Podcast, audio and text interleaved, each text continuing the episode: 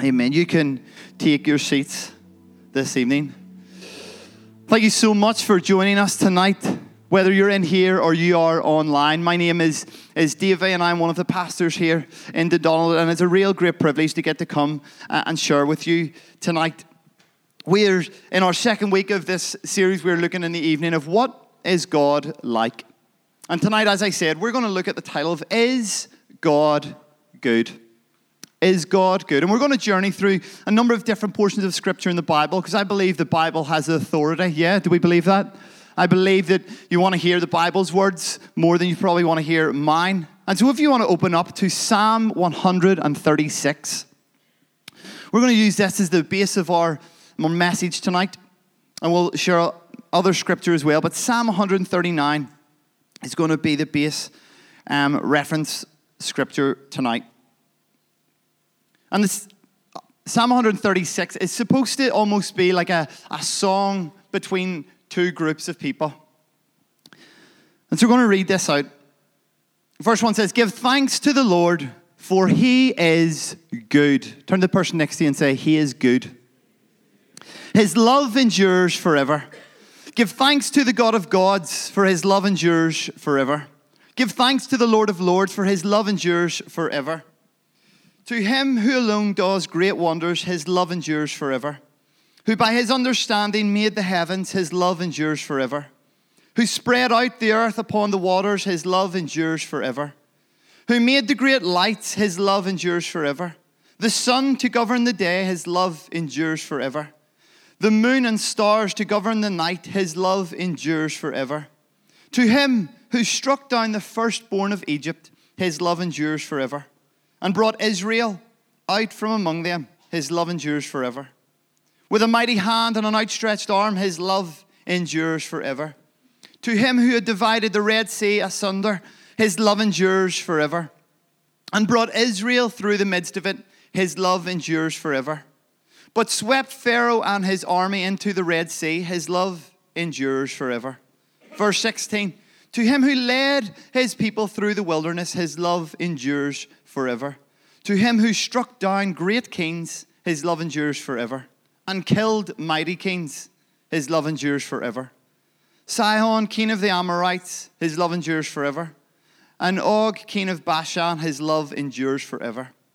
And gave their land as an inheritance, his love endures forever. An inheritance to his servant Israel, his love endures forever. He remembered us in our low estate his love endures forever. And he freed us from our enemies. His love endures forever. He gives food to every creature. His love endures forever. Give thanks to the God of heaven, for his love endures forever. Is God good? That's a tricky question. That's a difficult and open question. And in order to grapple with this question of is God good, we in this room and together have to have a basic common understanding of the definition of good or goodness. You see, the dictionary defines good as, as something that is to be desired or approved of. But my question to that is who by? Who does that? Who gets to choose whether it's desired or approved by?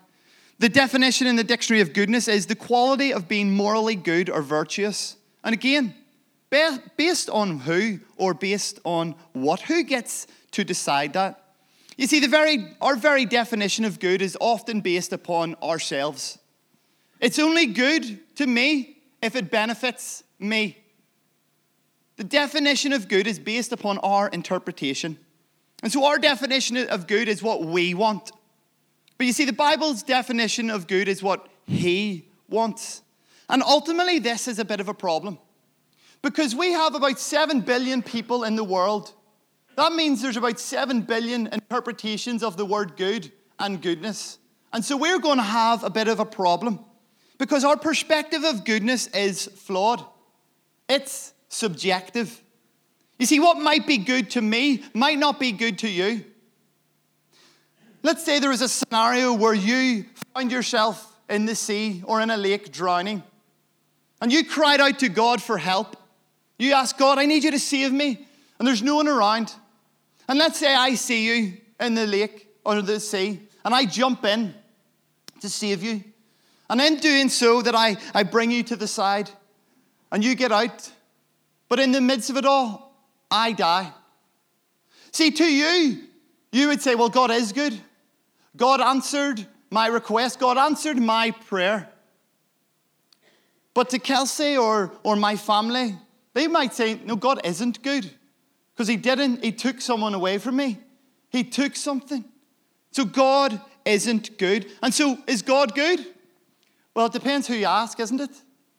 And in this passage that we read in Psalms 136, there is, we're going to look at this and see the narrative of the tension of this question of is God good? But, and we see it throughout this passage, the tension of it, because there's some things that we say, yes, that is good. God who spread out in verse, verse uh, 6 the earth upon the waters, who made the great lights, the sun to govern the day, the moon and the stars to govern the night. Yeah, they are good things. But then look at verse 10. To him who struck down the firstborn of Egypt. Is that, is that good?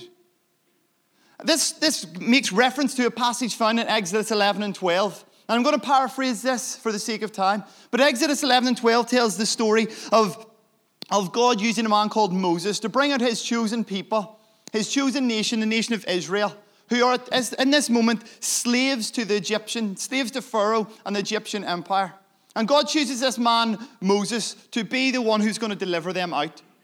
But Pharaoh is not having any of this, and Pharaoh says no. His heart is hard, and he says, I am not letting your people go. So God steps in.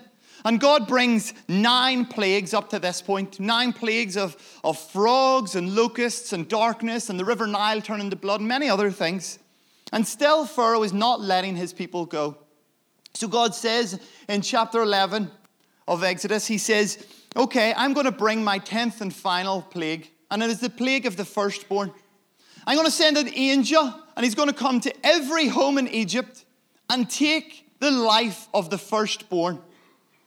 But in order for God to protect his people, the Israelites, God says to him, I want you to take a lamb. I want you to take an animal, a lamb, and it needs to be spotless. And I want you to take it, a lamb per home, and I want you to kill it, and I want you to cook it and eat it. But with its blood, I want you to paint the doorposts and the mantle of your door, and with its blood.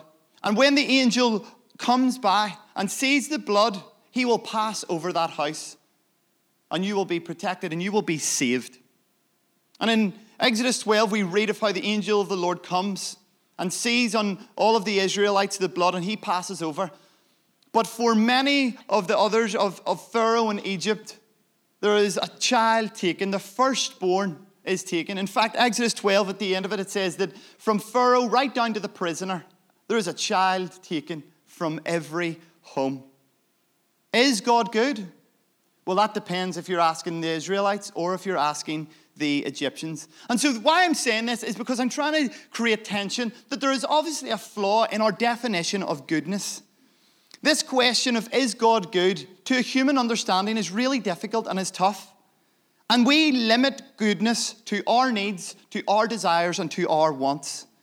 Ultimately, friends, we don't get to decide what the definition of goodness is. Did you create yourself? Did you create the earth? Did you create the heavens? Did you create the waters and the stars? Did you create it? No, you and I are the created beings. He is the creator, so he gets to decide what the definition of goodness is. We don't get to decide that. Yet, if we wanted to come to a conclusion as to whether something is good or not, then we need a standard of what goodness is to compare to. We need a standard of what that is. You see, goodness isn't an inherited attribute or behavior of mankind. Sin and wickedness is what we have inherited. That is the behavior and that is the attitude that we have inherited because of mankind. I told this story a couple of weeks ago at our midweek uh, when I was speaking. You see, if any of you have children or had children or know children, you don't need to teach them to say, mine.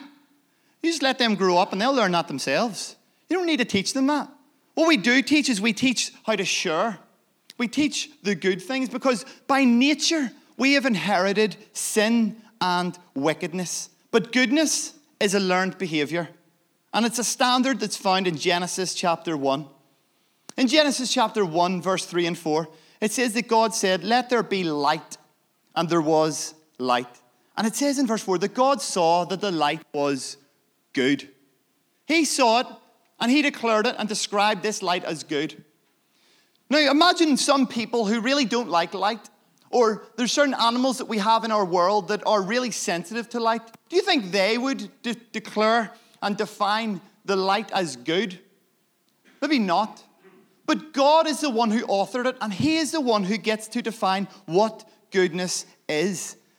God is good, it's part of His, his inherent essence and nature. He is good. And so we learn goodness from Him. And it's at these points we pose the question of is God good? We ask the question, well, if God is good, then why do bad things happen to good people? If God is good, why do bad things happen to good people? And it's often a question that we ask after the loss of a loved one. It's often the question asked when we or someone we know is facing suffering or a tragedy in life. And I want to put it out there and acknowledge that it is a legitimate question that it's okay for us to ask. It's okay for us to ask that. It's okay to us, for us to wrestle with the tension. It doesn't make you any less of a Christian because you ask, is it like why do why does bad things happen to good people? It doesn't mean you have less faith because you ask the question. And if you're coming here expecting, well, just get to the answer, David. I don't know if I actually have an answer. I know someone who has the answers, God, and I can point you to that. But it's a tension that I wrestle with. But do you know how I fix and wrestle with this question of why do bad things happen to good people? Because I believe that question has a sibling question that we also need to ask. I feel like when we ask the question, why do bad things happen to good people? We also need to ask the question, well, why do good things happen to bad people? And if you're like me, you jump onto that and think, well, that's true. Why do all them good things happen to all them bad people out there? There's so many bad people out in the world, and why does, why does good things happen to them?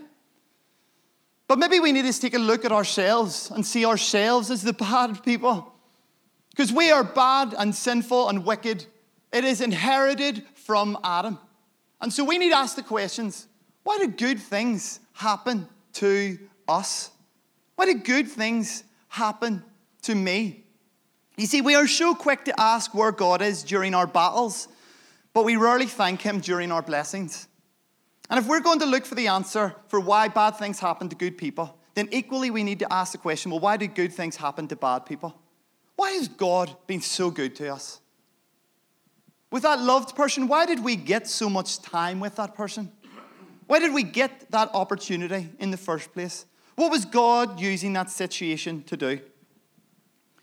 A man called Marshall Shelley, who was the editor for Christianity Today, in 1991, on the 22nd of November, at 8:20 p.m., him and his wife gave birth to their son.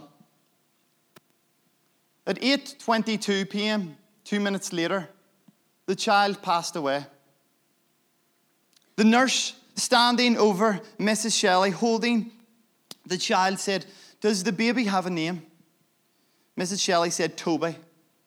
It is short for a biblical name, Tobiah, which means God is good. A number of years later, Marshall, speaking at a conference retelling this tragic story of his life, said at the end of his talk, summing this story up, he said this Life is hard, but God is good. Life is hard, but God is good. Friends, I'm not trying to say that life is easy. And following Jesus means life so much easier. But life is hard, could we acknowledge that? But we also acknowledge that in the midst of it, God is so, so good. And our, the difficulty of our lives doesn't change the fact that God is so, so good. Shelley was convinced that God has been so good to us. You see, if we looked at our lives, we would find things to be grateful and thankful for love, joy, hope, peace, grace, mercy, health, wealth, breath, life, friends, family, church, opportunities, second chances, laughter, love. So many things we God has been good to us with. And actually, the Bible has another number of things to tell us about how God has been so good to us. A couple I want to point out is the first one is creation. The story we told in Genesis tells the story of creation and tells that God has been so good, tells that God, everything that He created after each day, He announced and declared that it was good. We only, you and I, get the privilege of living in this creation. We only need to look around this creation and see how good God has been, how beautiful and majestic and creative it is, and how good God has been in the world that we live in. The other way we read in, in Scripture of God's goodness is through the narrative of God's relationship with his nation Israel. God's goodness is revealed in how he deals with Israel. Israel was this group of people that God had chose. God knew that He was going to send His Messiah, Jesus Christ, through a bloodline, and He used the, the, the nation of Israel to do this. But Israel constantly was letting God down. They were pursuing and worshipping idols, they were practicing sexual immorality. They had hatred, they were grumbling, they, had, they lacked faith and they lacked trust in God. They were running from God, they were disobeying God. And yet, time after time after time, God is so gracious to them. Time after time, He gives them second chances. He forgives them. He fights for them. He protects them. He provides for them. He delivers them. God's goodness is shown in His patience. Now, some of the skeptics among you in here or online might think, well, do you know what, David? That's really easy. You can pick passages out of the Bible to back up your points all day. That's easy to do. I know people who do that all the time. But what about the parts of the Old Testament? How can you say that God is good when there's parts of the Old Testament when God is actually declaring that he would that, that Israel would destroy people groups? Well, what are you going to say about that? Because that's the stuff that makes me question: Is God really good? You see again, of course, in our infinite and human understanding of goodness, this doesn't make sense, and we must take into account the culture and context, because we can't just make blanket statements about things. We have to understand the culture and the context. However, we do acknowledge the tension. And in this passage in Psalm 136, we see that tension. We see constantly there are moments where God, we just declare, yeah, God, that is good, God, that is good. And then we read things in verse 10 to him who struck down the firstborn of Egypt. But God, they're, they're, they're, children, they're children. Or in verse 15, God swept Pharaoh and his army into the Red Sea. But God, they, they had families. Is that, is that good? Verse 17, to him who struck down great kings, verse 18, and killed many kings. Is, this is tension, guys. And it's okay that there is tension in that. And we need to see that we walk through that passage, we see moments of goodness and moments where we're like, mm, is that good? You see, God, we see many times, God eh, particularly commanded Israel to wipe out the Canaanites. And this is something that we can say, well, how can a good God do that? How can a good God command uh, the Israelites to wipe out the Canaanites? Well, number one, God created life. God is the author of life. He gives life and He takes away life. It is His choice. We don't get to make that call. Number two, this group of the Canaanites were so saturated in sin, they were perverted by sin and so, if you and I only could understand how much God hated sin, then we could understand that, but we don't get it. We don't get it because we enjoy dancing with sin. And if we could only understand how much God hated sin and how He had to wipe out this generation because of the perversion of sin in them.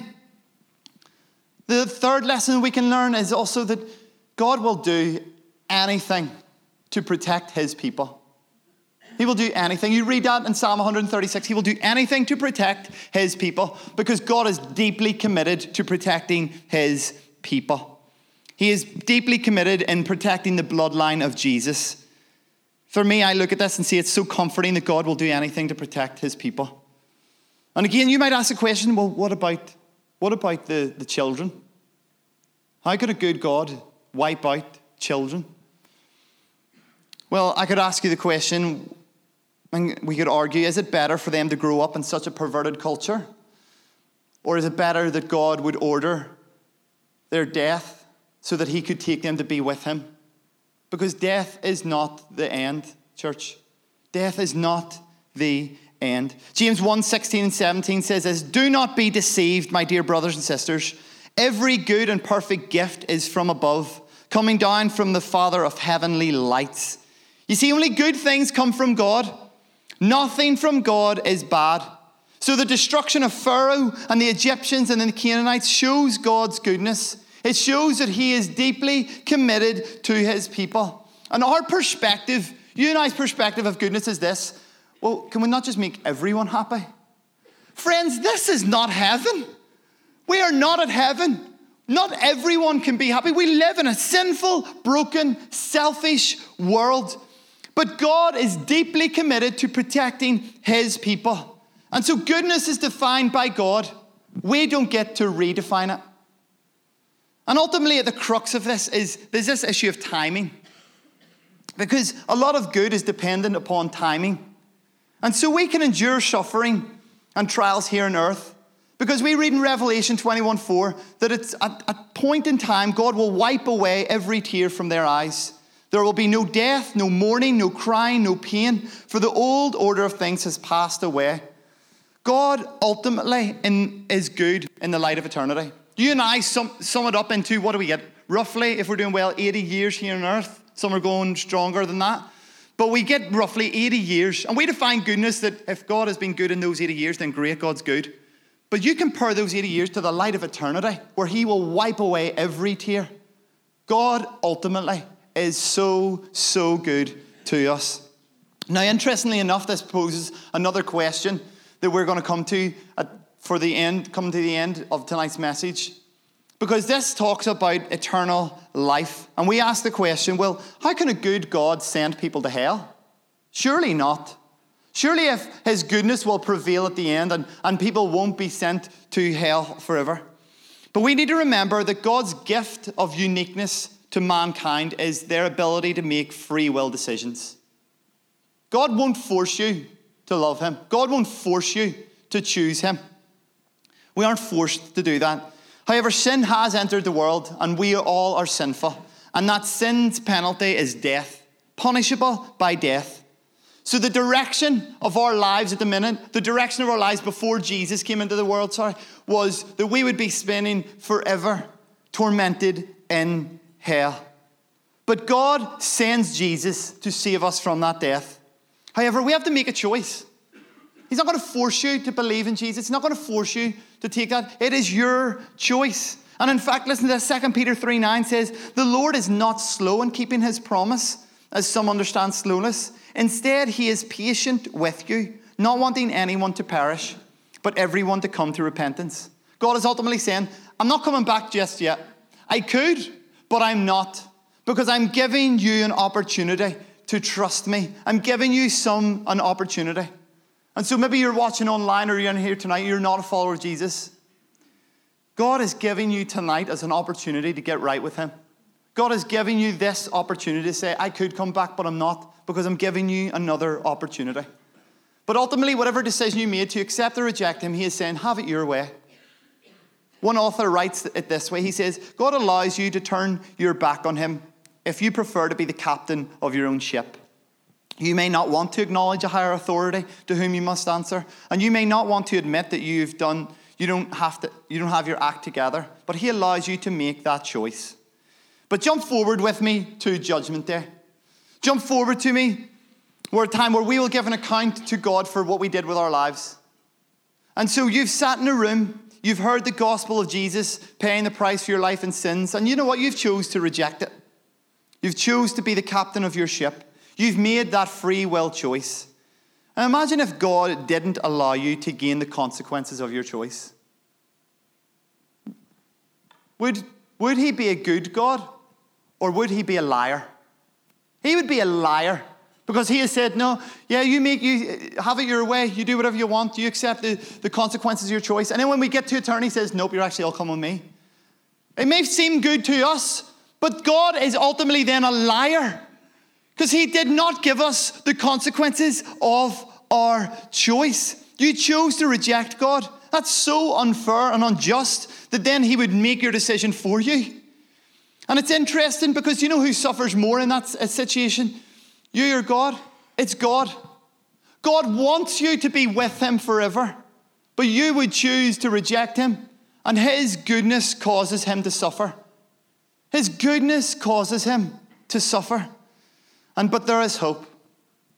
Let me tell you of the ultimate revelation of God's goodness. God's ultimate revelation of His goodness is in the person and the incarnation of Jesus Christ.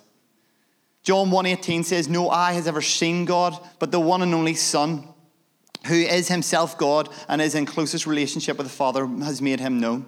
Colossians 1:15 says, "The Son is the image of the invisible God, the firstborn over all creation." Even Jesus coming signifies God's goodness. John 3:16, a lot of us will know that verse well. For God so loved the world that he gave his one and only Son, that whosoever believes in him shall not perish, but have eternal life. God so loved you that he was so good to you that he gave us the greatest gift. Romans 5:8, God demonstrates his own love for us in this, that while we were still sinners, Christ died for us.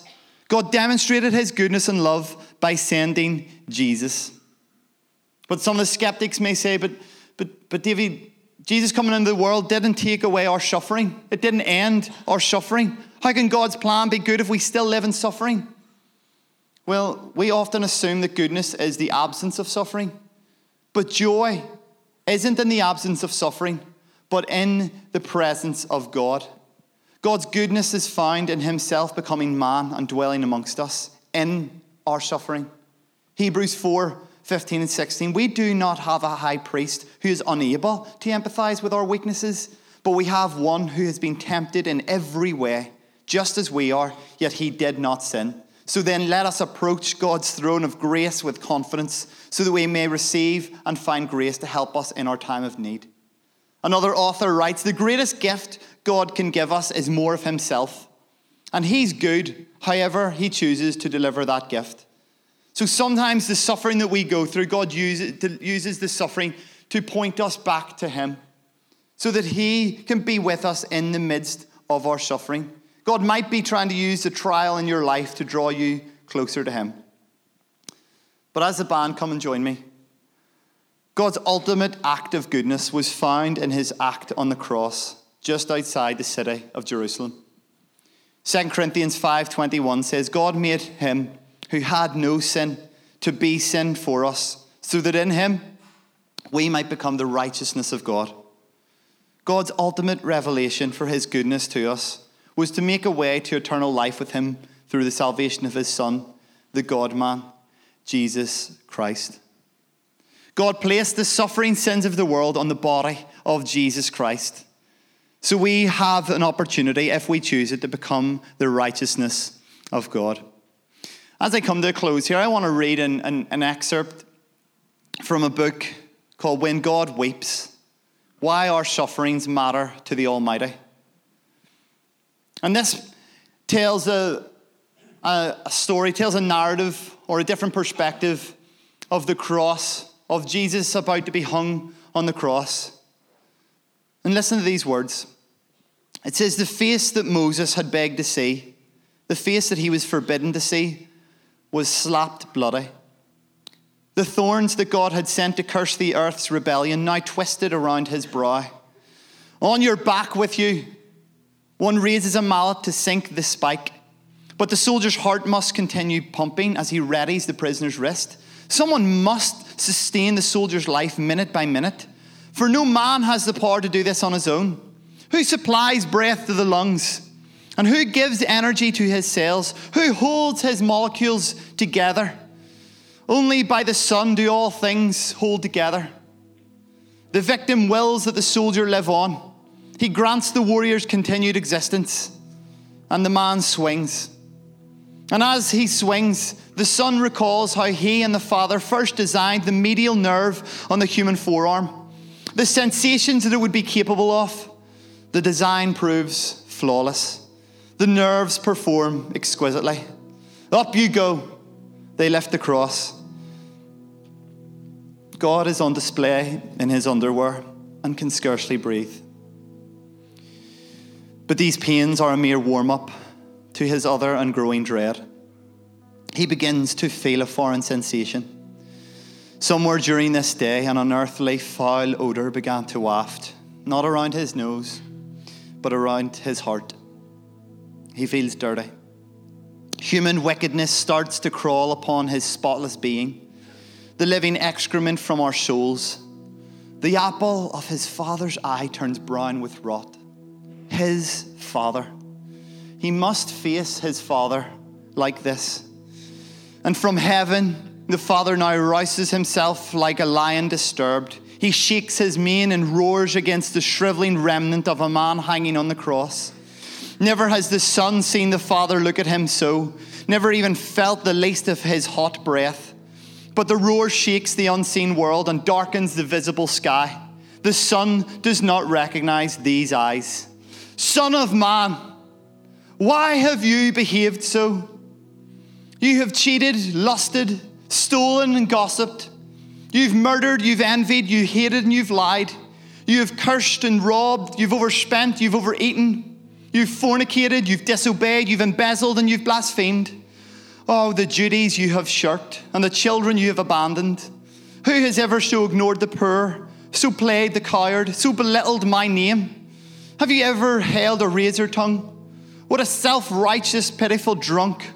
You, who moles young boys, peddle killer drugs, travel in cliques, and mock your parents.